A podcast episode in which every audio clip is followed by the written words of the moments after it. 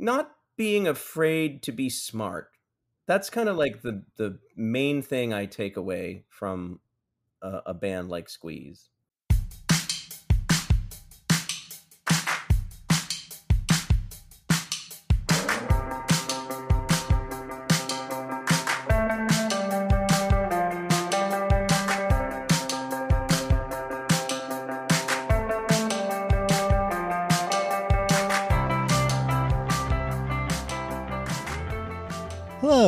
Welcome to another episode of Lived Through That, the companion podcast to my book of the same name, where I look at influential 90s musicians and where they are today.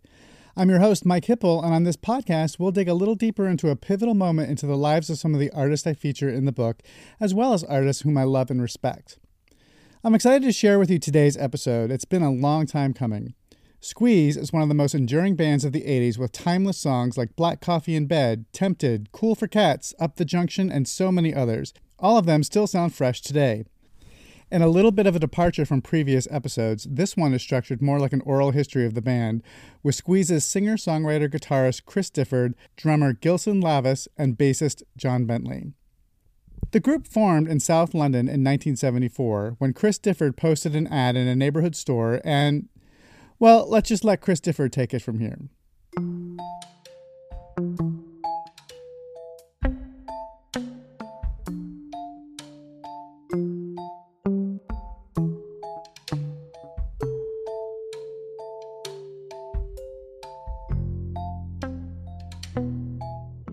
Pivotal moment of my career has to be, I suppose, when I put an ad in a sweet shop window uh, for a guitarist to join a band. And it took about three weeks for somebody to call, and that person was called Glenn Tilbrook. And the reason I suppose I'm on this today and the reason I'm sitting where I'm sitting is because of our relationship. My first impressions were let's see what happens. And that's always been my um, watchword. Let's see what happens because something will happen. Our relationship is a songwriting relationship. We started writing songs in 1973, and um, I, you know, here and there we sort of uh, managed to produce like 14 albums, um, which I think is incredible. And uh, you know, we've had a great lineup throughout the years with that band Squeeze. Uh, yeah, the sweet shop was in South London, uh, close to where I grew up and where Glenn grew up. So um, it was it was in a little uh, corner of the street. Uh, it was a bit odd to put the advert in there in the first place, but um, I didn't know what to expect. It must have been fate. Well, my thought process was I was just looking for somebody local to uh, strum a guitar with and write possibly write some songs. I had no idea that it would grow into something as wonderful as it has been, and um, you know it's incredible to think that our relationship and our partnership has lasted forty nine, almost fifty years. Um, we sat together quite a lot in the summer of '73 and got to know each other by playing each other music and um, just becoming mates, really, and. Uh, we wrote hundreds of songs in the first year that we were together. Um, so there was a spark, definitely. And uh, as soon as we got a band around our songs, it really started to spark. Yeah, some of the first songs that we wrote and uh, played around with in those days are songs that uh, we've never recorded. They're just sort of uh, they're quite poppy, really. Um, some of them influenced by people like Sparks or Todd Rundgren. So, you know, um, beautiful songs, I have to say. South London in 1970s was uh, quieter than it is now, uh, more affordable. Um, it was more of a community than it is now. I think uh, it was it was joyous to be there. Um, you know, things have changed quite considerably, of course, over the years. It's not really the same place that I grew up in. Um, Glenn was at school with Jools Holland, so um, that's how we got to hang out with Jools. Um, yeah, so um, and then we put an advert for a drummer, and we got Gilson Lavis. Uh, yeah, so um, yeah, that would that was that, that's kind of how it how it how it worked. We kind of just all fell together at different times. In 1976, Gilson Lavis replaced original drummer Paul Gunn. Gilson was the drummer heard on all of the original classic recordings of the band. I've been working as a as a session drummer and a pickup drummer, uh, uh, and um, things had ground to a halt as far as work goes. Uh, the government had brought in a three day working week. Ted Heath, who was our prime minister in those days, and uh, and a lot of work had dried up, and so I was out of work, not enjoying life much. I had a uh, I was partners in a music shop in Southend, and that and that went into administration, and I was really, oh dear, this isn't going well. And I was the ripe old age of 22 or something, and I'd already played drums with all sorts of people from I don't know uh, Chuck Berry, uh, Jerry Lee, uh, you know, endless uh, people that I worked with, but there was nothing happening. There were no tours, so I went home to live with my mother, and I got a job stacking bricks in a in a brickyard, um, uh, so they could be loaded onto lorries. And after three or four months of doing this, really rigorous, really strenuous work, my hands had started to form into permanent claws. And I thought, this is no good. I can't be doing with this. Um, so um, I bought a melody maker, and in the melody maker, there was a tiny, tiny little ad saying South London band looking for a drummer. Uh, and I was not feeling completely uh, very um, full of my own wisdom and, and abilities at the time. So I thought, oh, this looks gentle and quiet, and you know, there, you know, there's no, there's nothing big or starry about this ad. I'll, I'll see if I can limbo under the door. And so I, I, I applied, went down for an audition, and that's to into a, a basement of a swimming pool in Greenwich in uh, in London. Uh, and there, when I went in with my uh, I drove down in my mother's Mini. I took out the seat so I could get my Ludwig Octaplus drum kit in it. Drove down there, uh, unpacked it, set it up, and there in front of me was Jools, Chris Glenn, and Harry Kakoulli, uh, this South London band. Um, and that's when I first met. And, and I think I was probably the first drummer that turned up that could actually play the drums. Uh, so I got the gig. Uh, so that was it, really. Uh, yeah, so it was from uh, London Brickyard uh, to um, to join in Squeeze, and and they had a manager, and they offered me fifteen pound a week. Uh, I don't know what that is in dollars. Probably about in those days, probably about twenty five dollars something a week. Uh, and, and they had a manager, Miles Copeland. So I was very impressed, you know. So that's how it started. But but it was uh, the first time for an awfully long time that I felt like I was in a band, and it was an edgy band. It wasn't the the band I was in before. We were playing a lot of covers and a lot of you know a lot of covers band, I suppose you know. But this was a, a an up and coming band playing original material. My word, you mean a proper group? You know. So uh, so yeah, it was different.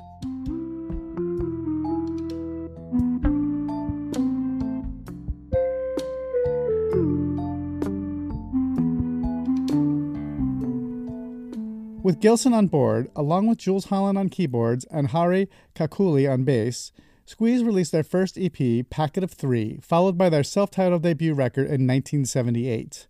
The debut produced their first hit, Take Me I'm Yours, paving the way forward for the band. 1979's Cool for Cats broke the band wide open with now classics like the title track, Up the Junction, Goodbye Girl, and Slap and Tickle hitting the music charts in the UK. Kakoulli left the band around this time and bassist Jonathan Bentley came on board. Here's Jonathan. Well, back in, we're talking about 1979, so it's over 40 years ago. Yeah, I can, I can barely remember what I had for breakfast, but I, I can remember going to audition for Squeeze. Uh, um, and the main reason I can remember this is because I've sort of got a diary fetish. I've got diaries going back to 1970, and I've got my diary for 1979, and I know exactly where I was, uh, where the audition was, and what I did that day. So, so basically, I don't know if you know in this in the UK back then, um, all joining groups was done by answering adverts in the Melody Maker. So I got my my usual copy of the Melody Maker, and then I think it's on the the back inside cover. It's got all the ads for drummer wanted, guitarist wanted, singer wanted, and you have to go through them all. And uh, the the squeeze one said American tour, so I thought, oh, that that sounds good. So I phoned them up, and then I arranged to go and audition. But I went down there twice, and there was nobody there. Uh, but I persevered and then eventually I managed to go there on a day when they were all there, and the, they were rehearsing their new bass player. They'd already auditioned 57 bass players and they'd chosen one. So I was just sitting in the, like in a control room, you know, looking through the glass, watching them rehearse. I would, I was sitting with Chris Difford, but I didn't realize it was Chris Difford at the time because I'd never met him. I thought he was their manager or something. So after all the trouble that I'd spent trying to get this audition, after watching this their bass player that they'd hired, I said, "Oh," I turned to Chris and I, I said, um, "Well, I'm a lot better than he is." And anyway, to cut a long story short, Chris and I were getting on like a house on fire, and then he said, well, "I'm going to arrange for us a special audition for you. And then I went back the next day, and uh, well, the rest is history, really. On the day that I auditioned for them, uh, I also auditioned for Suzi Quatro. Uh, I answered a, an ad in the Melody Maker, and this was for the guitarist because I I'd been playing guitar mainly uh, with Snips and the Video Kings um, various people.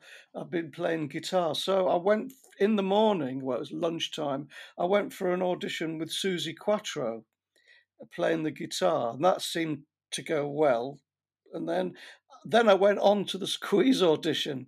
I didn't actually have a bass because I've been playing guitar for years with bands, and I, uh, I mean, I borrowed a I borrowed a, a Fender Mustang of a friend of mine, and that's what I used for the audition for Squeeze. Um, I mean, I, it was an incredible day. We had a jam session, and it's kind of right up my street jamming. And uh, I think they were they were obviously really impressed. But but I think the main thing uh, with these auditions, certainly back then, and it it's obviously a bit different now, but it's the way you look.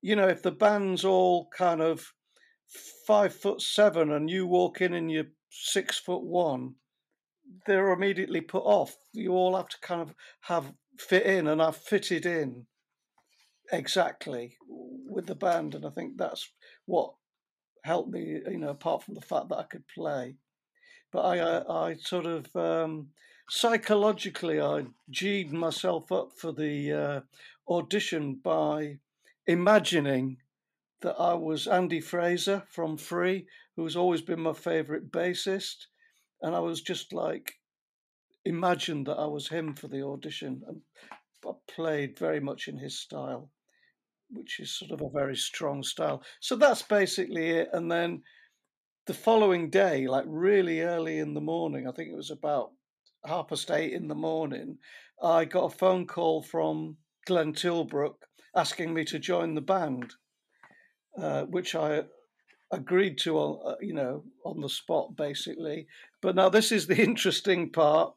Um, about I don't know an hour and a half later or so, the phone went, and it was Suzi Quatro. She wanted me to join her band. Uh, so, so I then had a choice between joining Suzi Quatro as the guitarist or Squeeze as the bass player. I mean, unbelievable situation to be in. Now, you might think that it was a bit of a no brainer. You know, why did I join Squeeze? why didn't I join Suzi Quatro? In 1979, she'd already had like two or three number one records. She was really well known, uh, much better known than Squeeze. She was they were a bigger band, you know. So it, but it, for me, it was an easy decision really because the Squeeze's music I much preferred it. Uh, it was more challenging, and I could see more potential in it. Uh, and the other thing that was quite funny at the audition, uh, Suzi's Suzi Quatro's boyfriend, who was a bit of a thug, I thought he was looking daggers at me during the audition, and I, I, I wasn't quite sure what was going on. But in retrospect, I think he might have saw me as some kind of threat, so that sort of put me off joining the band as well.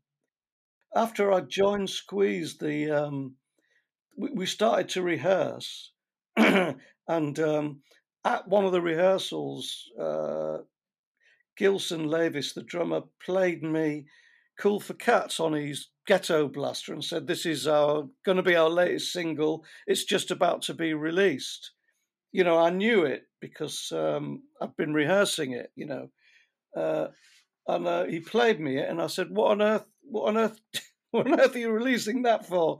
It'll never be a hit." so, just shows how much I know. And anyway, yeah, it got to number two. I mean, the timing of this whole thing was ridiculous for me. One minute, you know, I wasn't doing much at all. The next minute, I've joined Squeeze. Three weeks later, it's at number two in the charts, and I'm off to America to do a tour supporting the Tubes. In My 1979 diary, I mean, it's about that year was just incredible. It's my one of my prized possessions. Just I've got it here in front of me now. Just flicking through the pages, all the sort of top of the pops and the Kenny Everett video shows and touring with the tubes. I mean, it's just incredible, and it was all non-stop. It's like seven days a week. Absolutely it was just eh, my feet didn't touch the ground, you know, for that year. The sort of people that I was meeting, and you know, I've never been to America before. I mean, it, I always wanted to go, but I always had it planned that I would join a band, you know, and go for nothing. So it was like a free holiday, and that's what happened. When I joined Squeeze in February of 1979, um, I never, I, you could never get any, you could never get any money out of them. I didn't have any wages, and I was just looking at an entry here for Friday, the sixth of April, and it says, "Fly to America for Tubes tour," and then uh, underneath that it says, "Still no wages." So I obviously still hadn't been paid anything yet, but obviously I just didn't really care. I probably would have paid them at that point, I was living in one tiny little room uh, uh, that was just. It was probably I can't remember how much it was. It was probably something like a five. It was at 1979. It was probably like a five or a, a month or something. You know, I was paying. It wasn't even supposed to be a bedroom. You could just get a bed in it. And I remember I had Sex Pistols. It was that small that I got a whole load of Sex Pistols posters from A&M Records because Sex Pistols signed to A&M, same label as Squeeze. And I, I, in the A&M warehouse, I found all these Sex Pistols, never mind the Bollocks posters. So I had I, I wallpapered the whole room in posters, but it only took about you know 20 posters to wallpaper the whole room, including the the ceiling. So that's that's probably why I could afford it. But I'd got we got paid eventually, you know. Their next LP, Argy Bargy, helped break them wide in America with songs like Pulling Muscles from a Shell and If I Didn't Love You. Jools Holland left the band around this time, and Gilson's battle with alcoholism had him leaving the band shortly thereafter. Uh, well, I was uh, I'm a recovering alcoholic, so uh, I haven't drunk for many, many, many years, but um, but I, I, managed to get sacked twice. Uh, the first time I was sacked was after uh, we we got very successful in, all all over the world, really. Uh, but we were, you know, playing places like Madison Square Garden in New York and and uh, you know big venues around America and and, and big venues in, in in Britain, you know, around the world. But I was drinking really heavily, and I don't know if you've got any experience of alcoholism or people with alcoholism, uh, but um, it was getting very uncomfortable for me. Um, it was, um, uh, yeah, I couldn't really um, function as a as a going concern, either as a musician or a human being. I became very, um, I became more of a problem than a than a benefit. And so uh, and so I got the sack, and um, it came as a shock. Um, I, I, didn't really see it coming. I suppose I was rather resentful at the time, you know, because um, I didn't really get a chance to straighten my act out. It was just, um, you know, all right, we'll have six months off, Gilson, and you can go and get into rehab and sort yourself out. There was none of that. It was just, you know, be off with you, which is all right. But anyway, uh, so I, I I left the band and I was um I was pretty un, unemployable really. I was um I had no money. I had no uh, wherewithal really, and um, so I, I, I drove a minicab. I went from playing Madison Square Garden to driving a minicab, all in this space of about two months. Uh, a minicab, you know, a taxi in uh, in in London, uh, and that went on for about a year. And I got sober, stopped drinking, uh, which was good. And Chris and Glenn went off and recorded a uh, a solo album when there's two of you, a duo album. Uh, um, and I think it was very good actually, but I'm not sure it sold well. But after um, a year of that, they phoned me up and said, "Do you want to come and we're going to reform Squeeze?" Because they'd actually not just sacked me, but they disbanded Squeeze too. You know, it was all, it was a real sort of uh, new broom, and um, and so it was a choice. Shall I keep minicabbing or shall I have another go in Squeeze? You know, no, and of course, I I, I rejoined Squeeze, and off we went again. More hit records, uh, more tours, more everything, and that went on for many years. And um, it was a strange time in my life because all the all the band was still, um, you know, obviously being being a band, you know, drinking and and doing all that sort of stuff and going around in a tour bus. And I was stone cold sober. Didn't and I was I was sitting up the front of the bus with the driver, you know, keeping away from all the all the band stuff. But uh, that's all right. That went on for a, a, about another seven years, and then um, my marriage then broke up. Uh, my then long suffering wife Elaine and I parted company, and of course I made the dastardly mistake of picking up a drink again, and I and I got sacked again. Probably quite rightly, but I got sacked again. So I was unemployed uh, and broken again. But I did manage to stop drinking, and that was over. God, how many years ago was that? 30, 35 years, 40, I don't know, 35 years ago.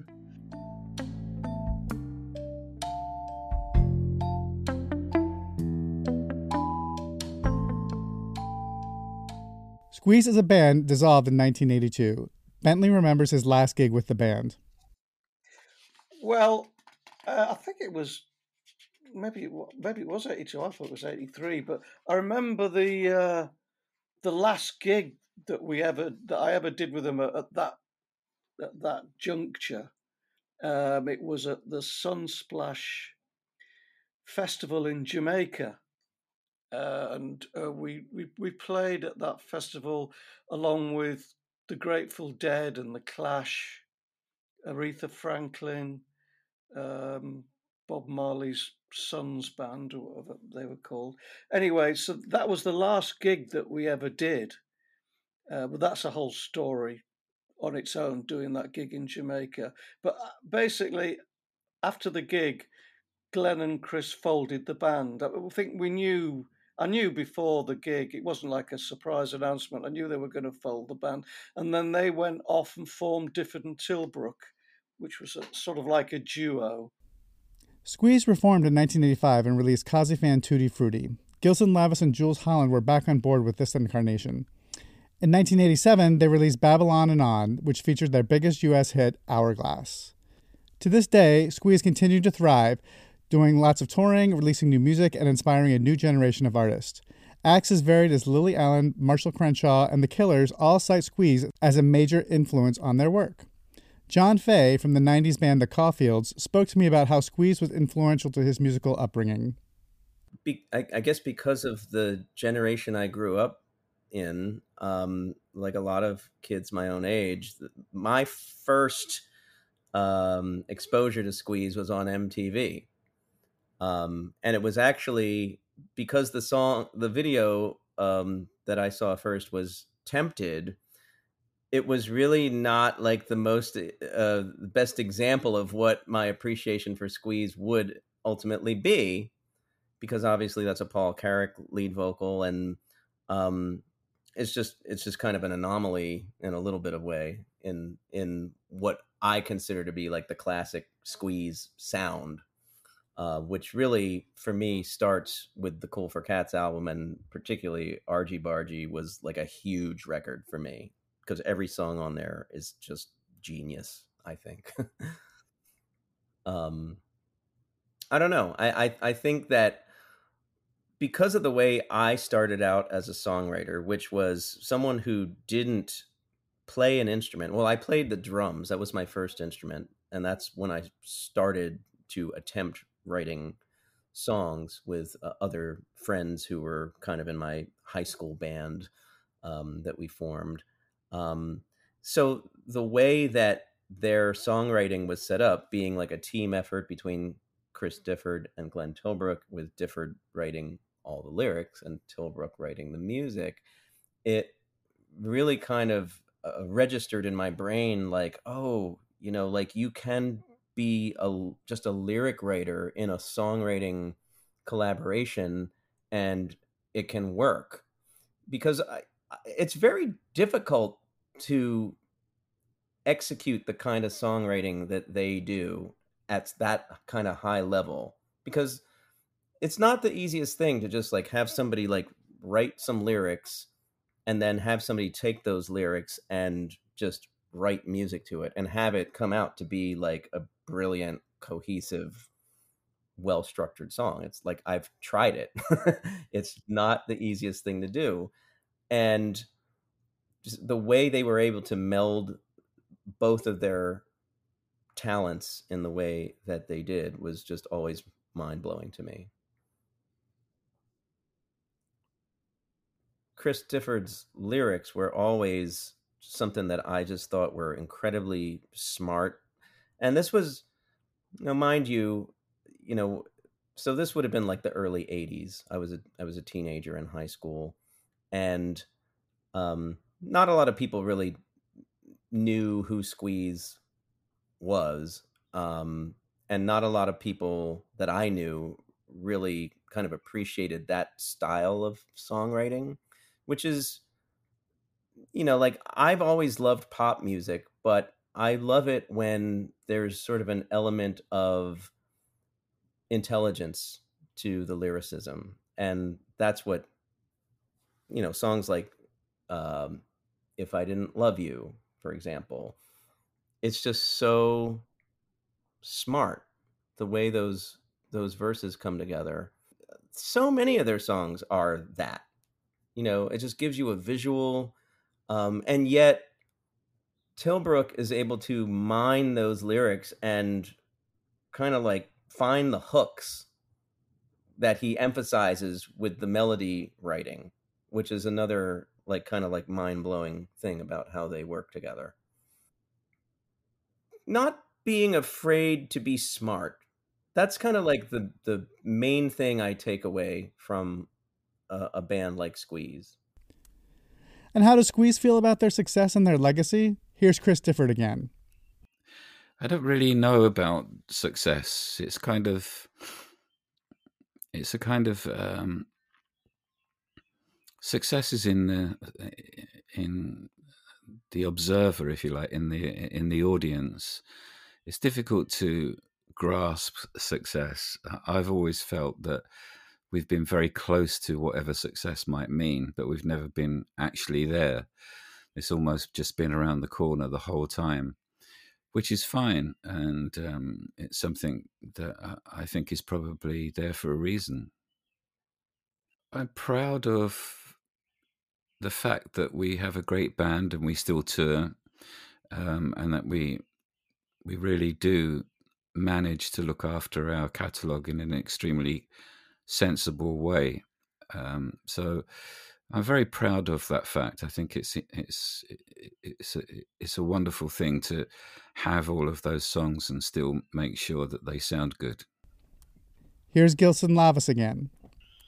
Yeah, I don't know. It's hard to explain really because we were very unique. I don't think there's been another band then or since that has been quite like Squeeze. There were certain bands that were quite musical, like XTC and and um, uh, Robinson. What's his name? I come bad on names, but but there were bands that were playing songs and not just. I don't mean just derogatory, but but sort of punk thrashes. There were quite a few bands doing songs, but I think Squeeze had this other dimension to them. You know, coming from Chris's lyrics and and Glenn's melodies. So. Um, there we go. I don't know what else to add, mate. Really, you know, I was, I was, uh, and I was just there along for the ride. Really, it was all, it was all pretty new to me.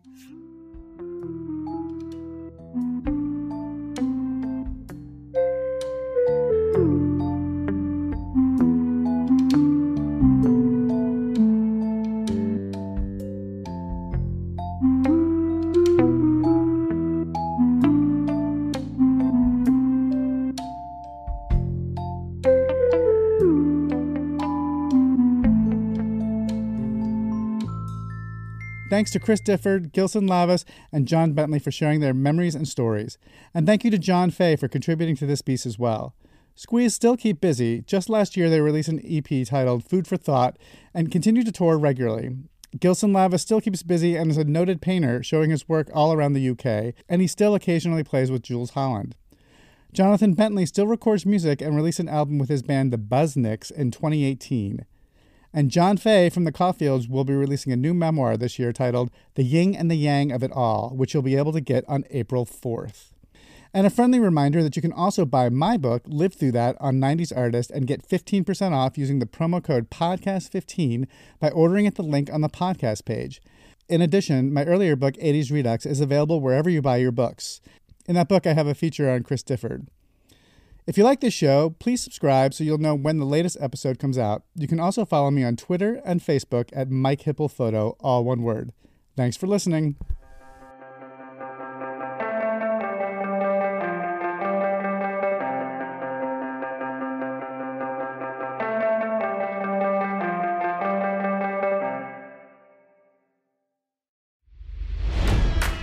It's NFL draft season, and that means it's time to start thinking about fantasy football. FantasyPoints.com features industry leading experts and prognosticators using proprietary hand charted data to help you score more fantasy points. FantasyPoints.com is the place to go for whatever kind of fantasy football you play. Whether you play fantasy football, daily fantasy sports, or do a little bit of everything, Fantasy Points has the meticulously researched content to guide you to victory. And why wait for the fall? Fantasy Points also covers the new spring football league, the UFL. Join the guru, John Hansen, Scott Barrett, Joe Dolan, and other massive names in the fantasy football universe with an exclusive offer. Use code Pantheon for 15% off any fantasy points package, including the all in package, with access to every article, tool, and data nugget that Fantasy Points has to offer. That's fantasypoints.com and code Pantheon for 15% off at Fantasy Points. Fantasypoints.com. Code Pantheon. Score more fantasy points.